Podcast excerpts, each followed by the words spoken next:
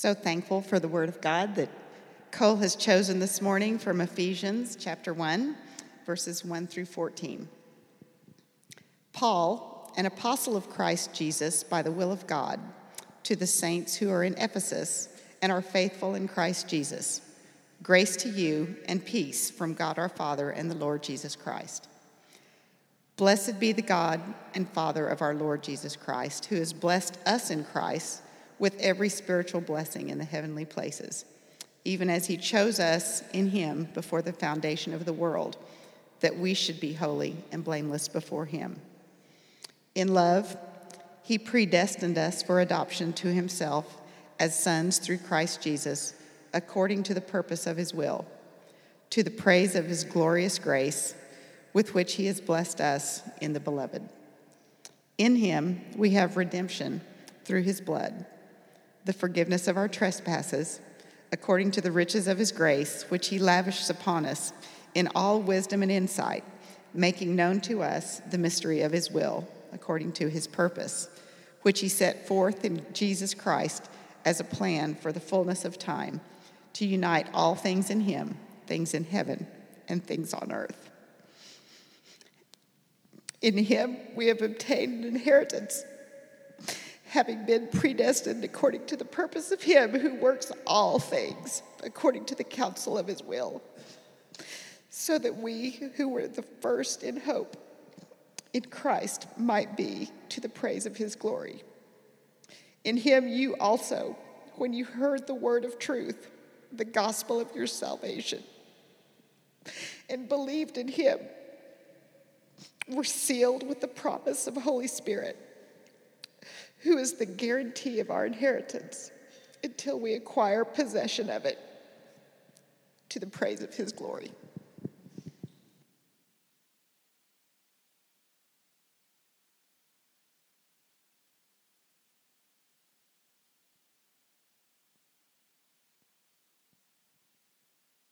Good morning, everybody. This is the longest sentence in the New Testament.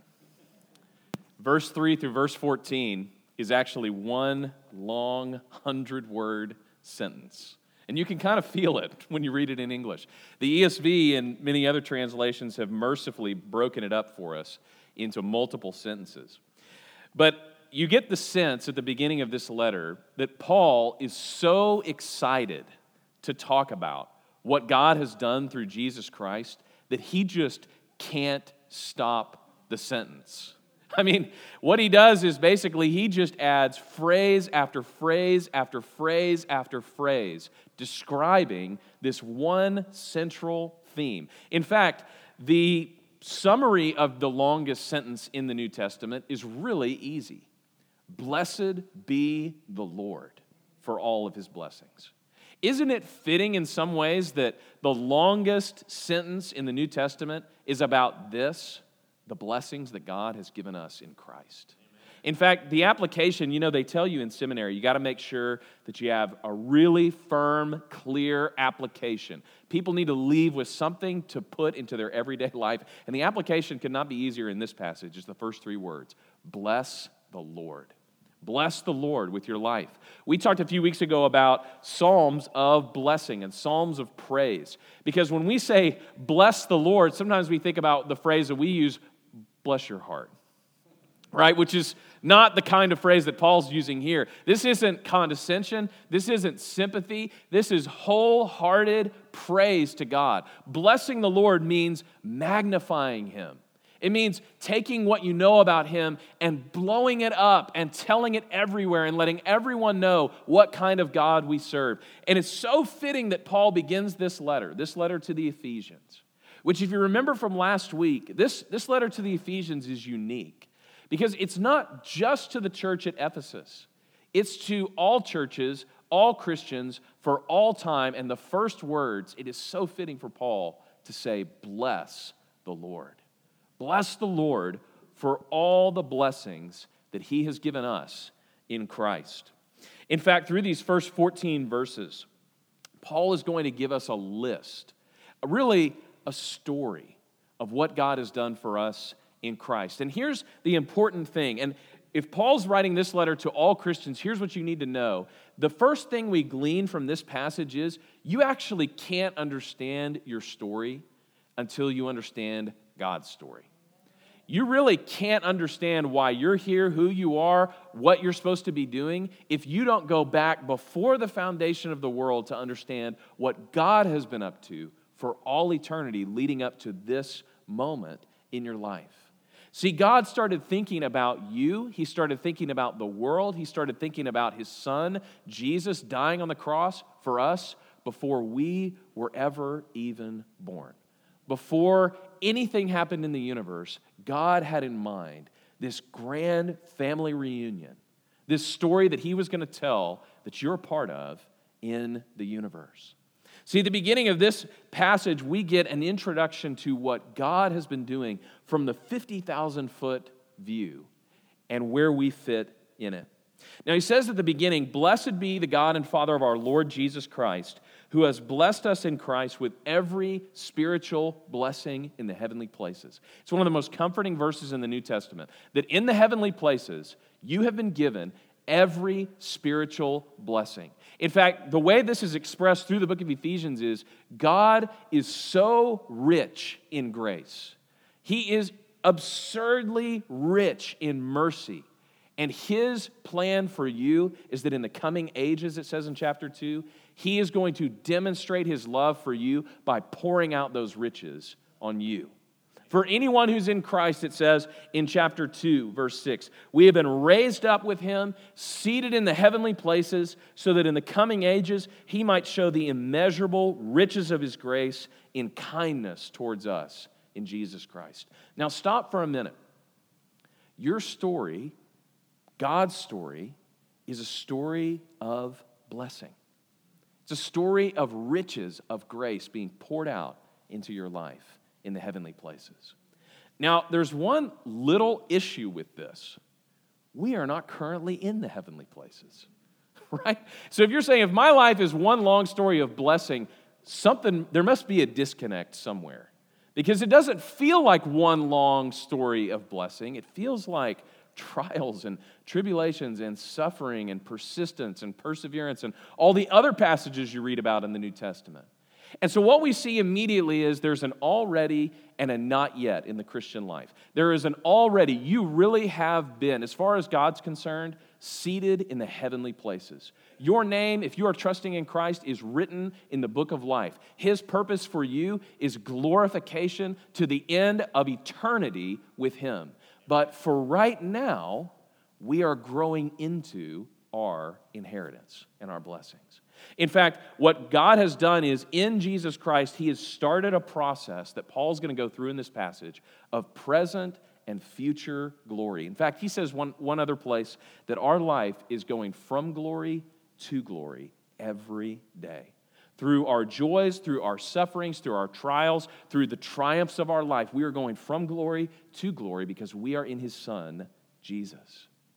That little phrase, in Christ, you'll notice it all over the place in the New Testament, and especially here. He has blessed us in Christ with every spiritual blessing. That phrase is used 40 times in the book of Ephesians alone. What Paul is saying is if you are, if you have this one quality, you are in Christ. I want to mention a few blessings that you'll have no matter what's going on in your life. So the future holds unfathomable riches. And in the present, we have been made right with God through Jesus Christ. And in the meantime, between now and when we fully see Him at our death, here's what we've been blessed with. And Paul's going to outline for us five spiritual blessings that are true in our life now. Not just the blessings to come, five spiritual blessings that are true in our life now. So the first one is the blessing of holiness. If you look at verses 3 and verse 4, blessed be the God and Father of our Lord Jesus Christ, who has blessed us in Christ with every spiritual blessing in the heavenly places. And Paul says, and let me name one for you. Even as he chose us in him before the foundation of the world, that we should be holy and blameless. The first blessing that we have been given, the gift that God has given us, is the gift of holiness. Now, if you're paying attention, you're sitting there being like, this is the gift holiness like doing the right thing all the time, conforming my life to God's rules all the time. Is there an exchange policy on this gift? Because it doesn't sound to us like there's a gift in holiness. It sounds like there are other gifts that maybe holiness is the obligation. Maybe holiness is a thing that we must do in order to get the gifts. But what Paul makes so clear here, and Jesus makes clear in the Gospels, is holiness is a gift in itself. Being holy, walking with God, is a gift that God has given us in and of itself. You know this if you've ever made a total mess of something in your life you realize that sin may seem fun in the short term, but most of our struggles and most of our shortcomings are linked to this one quality that we have our tendency to do what we want to do as opposed to what God wants us to do. Right?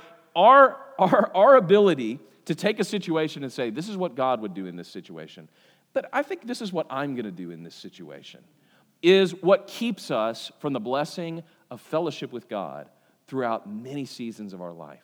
See, the way that Paul describes this is before the world was created. If you look at verse 4, even as he chose us in him, the him is Christ, even as he chose us in Christ before the foundation of the world, that we should be holy and blameless, that we would be separated before God.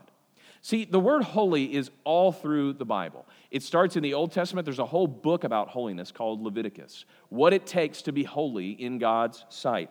And being holy doesn't just mean being good, it means being set apart. Right? So many of the things that we read in the Old Testament, we say, this doesn't seem like a moral issue, really, like whether or not you eat shellfish, or whether or not you have a polyester blend shirt, or whether you boil a goat in its mother's milk. These, these things seem kind of morally neutral, not necessarily good or bad, but you have to understand that holiness is a bigger container than what is morally right in any given situation. It is what God has decreed to set apart his people for himself. You can't understand the Old Testament until you realize God commanded his people to be holy because he is holy. Right? The commandment to be holy isn't, hey, you guys have to do all this arbitrary stuff. It's if you want for me to dwell in your presence, you have to be different than everybody else on the planet.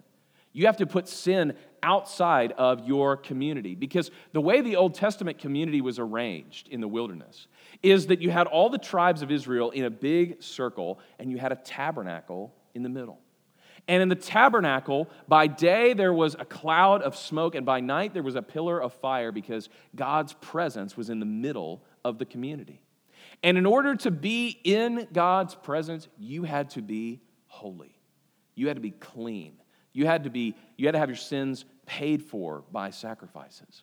And nothing has changed between the Old Testament and the New Testament. Without being holy, you cannot be in the presence of God. Without having your sins paid for, you cannot have God living in your midst. If you are not holy, you're separated from God. But the blessing of holiness is because of what God has done for us in Jesus, because of the Holy Spirit that lives in us, that we'll see at the end of this passage, you have been made. You have been made in such a way that God is now accessible to you.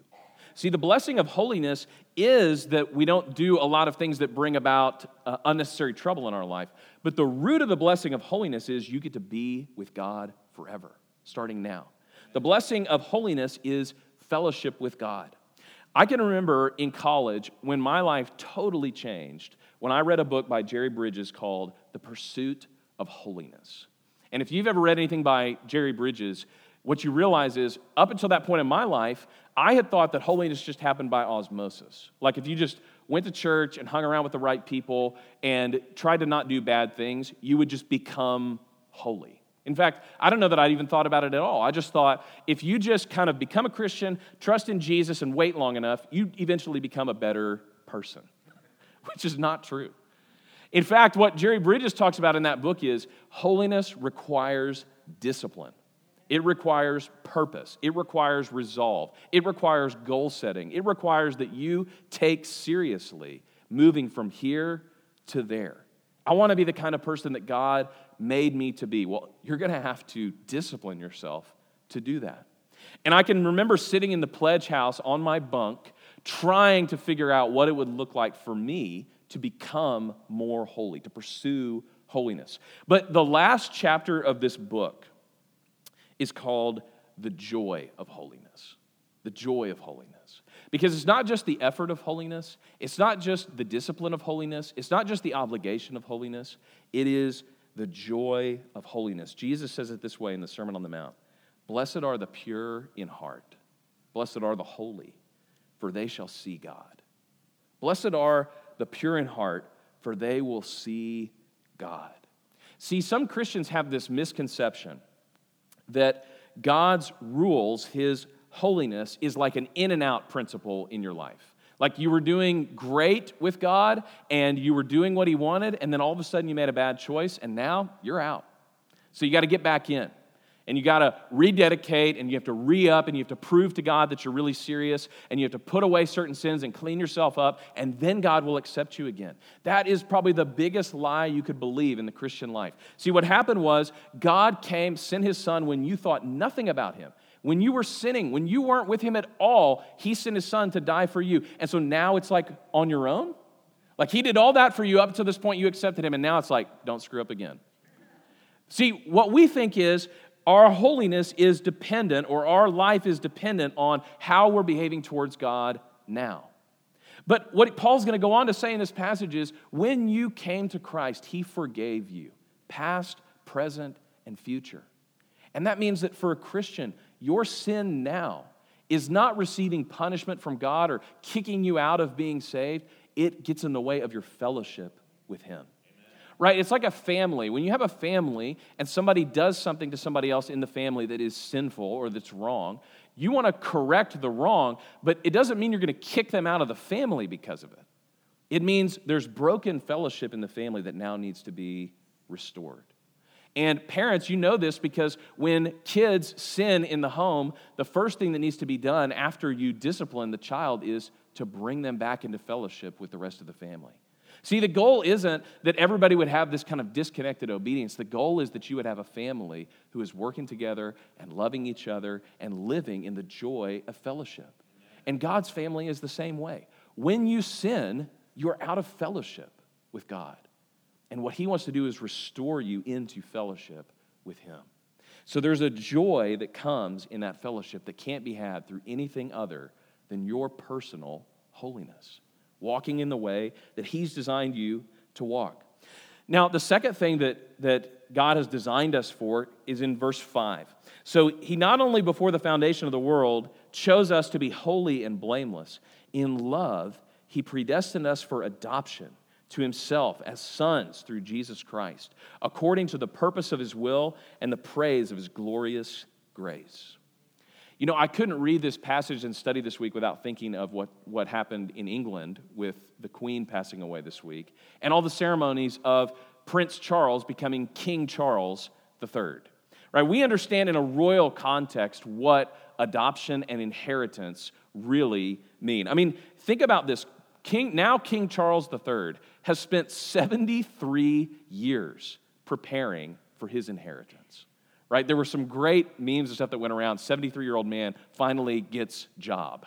I mean, he's actually come into what he's been looking forward to his whole life. He is now the heir and he is now the king. But up until that point, he took seriously that someday he would come into an inheritance. In fact, if you've watched The Crown or if you know anything about Queen Elizabeth, you realize that even though she became queen at a very young age, her parents had the insight to bring in tutors when she was a teenager to train her and educate her into what it would mean to someday be the Queen of England. And so they spared no expense. They got the best tutors. They got the vice provost of Eton, the greatest school in England, to come in and teach her history and economics and the, the purpose of the monarchy. They got religious leaders to come in and teach her theology about the church. They got the greatest works of English literature and brought them to her so that she, when she became queen, would know what the role meant and what to do to be a good queen. See, if you know you have an inheritance coming, you need to prepare for when the time comes to walk in that inheritance. And what Charles has done, what Elizabeth has done, is exactly what God is doing in you. You have an inheritance because you are a child of a king. And the time between now and then is this study period It's this time when we're learning what it means to be children of God, what it might mean to be in heaven without sin and without any hindrance in the, the relationship we have with God. What would it mean to walk in that for all of eternity? Now's the time of preparation. You have been invited into the royal family by adoption. See, the people in the ancient world thought about adoption differently than we do. The people in the ancient world would have thought of maybe one single person when you mention the word adoption. In 44 BC, Julius Caesar died, and no one actually knew who was going to be his successor. In fact, Mark Antony, who had been one of Caesar's right hand generals, thought that he was going to be the successor until they opened Julius Caesar's will. And when they opened the will, they realized Caesar had adopted a son. He had adopted an 18 year old boy who was still in school. In fact, he was in modern day Albania when Julius Caesar died, finishing up his training and his schooling. And a messenger came and let him know the emperor is dead, and you are his son. Now you must return to Italy. So he comes back to Italy and realizes that Caesar had given him everything the claim to the throne, the empire, the riches, the command of the army. Now, if you know history, he ended up having to fight for his inheritance. But Caesar had willed everything to him. And this was actually really common in the ancient world. What they would do is, if you didn't have an heir, you would go find someone in your extended family who you thought would be a great successor, and you would actually adopt them as your son so that when you died, they would get everything. And so we know that Octavian, who became Caesar Augustus, was a very distant nephew of Julius Caesar. Someone in his family that he could trust, somebody that he knew had been trained up the right way to take over for his inheritance. And so Paul comes along and he says, We have been blessed with adoption as children of God. In fact, in verse 11 and 12, we have been given an inheritance of the kingdom of God because we are now sons and daughters of the king. But what would have struck them as so odd is we weren't previously members of the family. We weren't previously the kind of person that would inherit the kingdom of God. If we want to use a biblical example, think like the prodigal son. The son who runs away and spends all he has on foolish things and finds himself in a pigsty. But to change the story a little bit, think about it. It's not that he gets up and goes home to his own father, it's that somebody else comes by and says, That's the guy I want to be my heir. That's the one, the one in the pigsty, the one eating the slop. I want you to be my son. I want you to take over everything. That's closer to the situation that Paul is describing. It wasn't that we were just a nephew, we were almost in, and we were worthy of being in. It was no, you were far from God. In chapter 2, he's going to say, You were dead in trespasses and sins. You were far from God. You were separated from Him. You were walking in disobedience. You'd actually chosen a different faction of people to side with. And God looked out and said, I want that one to be an heir in my family of my kingdom. See, the story of the Christian life is not like King Charles in the sense that we didn't deserve by birthright anything. In fact, Jesus is clear with the Pharisees if you were from my family, you would act like my father acts. But you're not. You do all kinds of things that reveal that your father is a different father. And in fact, we were doing the same thing when God reached out and he said, I want you to join my family. We have been predestined to be a part of his family. Now, probably from the time that Marcy read this passage, everybody's like, ooh, predestined. Okay, we've got a big theological word in this passage. In fact, it appears twice in this passage. He chose us in the beginning, having predestined us for adoption into his family. And then Paul comes back to it. He's not shying away from this concept. He comes back to it in verse 11. He says, In him we have obtained an inheritance, having been predestined according to the purpose of him who works all things to the counsel of his will. Now, this is a pretty loaded theological context, but here's what I want you to do. I want you to put aside for a moment all the preconceived notions that you have about predestination, because we actually just want to know what this passage says about predestination. Because this is a key link in what it means to be a part of God's family. Both times he uses this word, verse 5 and in verse 11 and 12, he uses it for this concept of adoption. You were predestined to be adopted into God's family. This is really good news. You know why? Because it means that God, out of his own will, it says, the one who works all things according to his good will, is the one who initiated the adoption process. See, what happened was God predestined, God chose, God saw, God put into action a plan to bring you into his family before you and I did anything. And you know why that's a great comfort? Because he saw everything. He knows everything. And he began to move towards us before we began to move towards him, which means it's all about him, which means it can't be undone. So it's not like he gets you in the home and it's like, you're not acting very well. So you're actually, you're not a son anymore. You're not a daughter anymore. Because it's not dependent on you, it's dependent on him. He's the one that decided, I want them to be a part of my family, and I'm going to make it happen. See, there's complexity here and there's arguments we can have here about what this means theologically across the whole New Testament, but everybody's got to agree that the good news about this verse is God moved toward you before you moved towards Him. He actually decided, I'm going to work out things so that that person is going to be a part of my family forever when we had no business being a part of His family.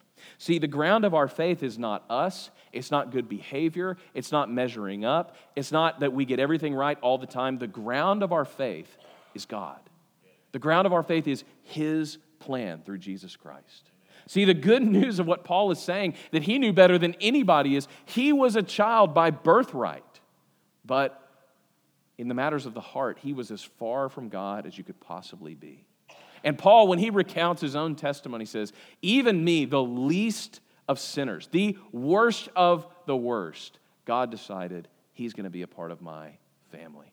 Guys, it's great news that God predestined us to be a part of his family, because on our own, we never would have gotten there. And Paul's saying, Look, even before the foundation of the earth was laid, God had a spot reserved for you. What great news! What great news that our adoption and our inheritance are not dependent on our behavior. They're dependent on the love of the Son of God. Amen. Now, the third blessing that Paul gives us reminds us that Paul that God didn't just do this by fiat. He didn't just say, "All right, you're now in my family." He had to redeem us at the highest cost. Look at verse 7. So he says, to the praise of his glory and grace which, which, with which he has blessed us in the beloved, that's Jesus. In him we have redemption through his blood, the forgiveness of our trespasses, according to the riches of his grace, which he lavished on us in all wisdom and insight, making known to us the mystery of his will. See, the word redemption in the Bible is something foreign to us because the word redemption there means to buy someone. It means that someone has been enslaved, someone has been conquered, someone has been sold into a kind of uh, indentured service, and God has come and put a bid above the asking price on that person to bring them. See, so it wasn't just that God said, Yeah, I'll adopt that person because they would be a good fit. What it means is He redeemed us with the blood of His Son. He actually paid the highest price that you could possibly pay to set us free. To give a parallel, in Romans chapter 8, he uses this word redemption for our bodies, right? He says that we long for the day. Now, as we groan with these bodies that get sick and break down and decay and die, we long for the day when our bodies are redeemed. See, the redemption of your body means getting a new heavenly body that never breaks down, never gets sick, never aches, nothing ever goes wrong. That's the picture of redemption. When you are redeemed, when your body is redeemed, you go from this earthly body to that heavenly body. But your soul has already been redeemed. Your soul has been redeemed now. We wait for the redemption of our bodies, we wait for the redemption of the world, but we are already experiencing the redemption of our soul. Your heart has been so transformed that it looks like a heavenly resurrected body compared to an earthly decaying body. Remember what Jeremiah said? God is going to take out a heart of stone incapable of responding, incapable of loving God, incapable of moving towards Him, and He's going to replace it with a heart of flesh, a sensitive, responsive, loving heart towards God. What happened was God came and bought us out of slavery, gave us a new name, a new family, a new heart, and forgave us of all of our sins in order to bring us home. Now, Paul goes on. He didn't just bless us with redemption, he actually gave us a purpose. In verse 9, he blessed us with the knowledge of his will. And this is what we talked about last week when we did an overview of Ephesians, because this is the theme verse. He made known to us the mystery of his will according to his purpose, which he set forth in Christ as a plan for the fullness of time to unite all things in Christ. This is the theme verse of the book of Ephesians. Everything in the universe is being summed up and united in Him. For us, practically, that means that we now know for the first time in our lives what God wants and what we need to do in order to walk in it. In Ephesians 2:10 it says, "We've been created in Christ Jesus for good works that God prepared beforehand that we might walk in them." Amen. But there's one more blessing in this passage. In verse 13, it says, "And you, when you heard the gospel and when you believed, we're sealed with the promised Holy Spirit, who is the guarantee of our inheritance until we acquire possession of it to the praise of his glory. See, there's a really unique word used in this verse. It's not used elsewhere very often in the New Testament, but it was used outside of the New Testament all over the place because it's the word that you would use if you were putting a down payment on a property. Or it's the word that maybe most similar to us to earnest money. The money that you would put on an offer saying, if I back out, my money is forfeit. This is a promise to you that I will hold true to my word. In fact, the word that we would use that maybe is most similar to this is it's like an engagement ring. I give you this promise that we will be together forever. I give you this promise that we will be married. And what God has done in the Holy Spirit is He has given us a down payment. He has given us an engagement ring. He has given us His earnest money that your inheritance is guaranteed. See, the role of the Holy Spirit in our life isn't just to convict us, although He does that. It's not just to remind us of truth, although He does that. It's to remind us that we may not have all of these blessings yet. But just as true as God Himself is, just as true that the Holy Spirit is going to be here forever in you, we will come into our inheritance when we die. See, the Holy Spirit is evidence in our own hearts that God is going to make good on His word. The blessing of the Holy Spirit is knowing that whatever we go through now, the internal witness, the sealing of the Holy Spirit reminds us that even greater things are to come for those who love God. So, the movement of the book of Ephesians is this here's who you are, live like it.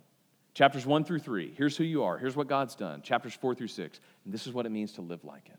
We get a miniature picture of that in this first verse. Here's who you are you are His, you are blessed, you are redeemed, you are forgiven. You've been adopted. You're part of his family. You are holy. You are sealed. You are waiting. You are empowered to live as God designed you. And all of this is to the praise of his glory and grace.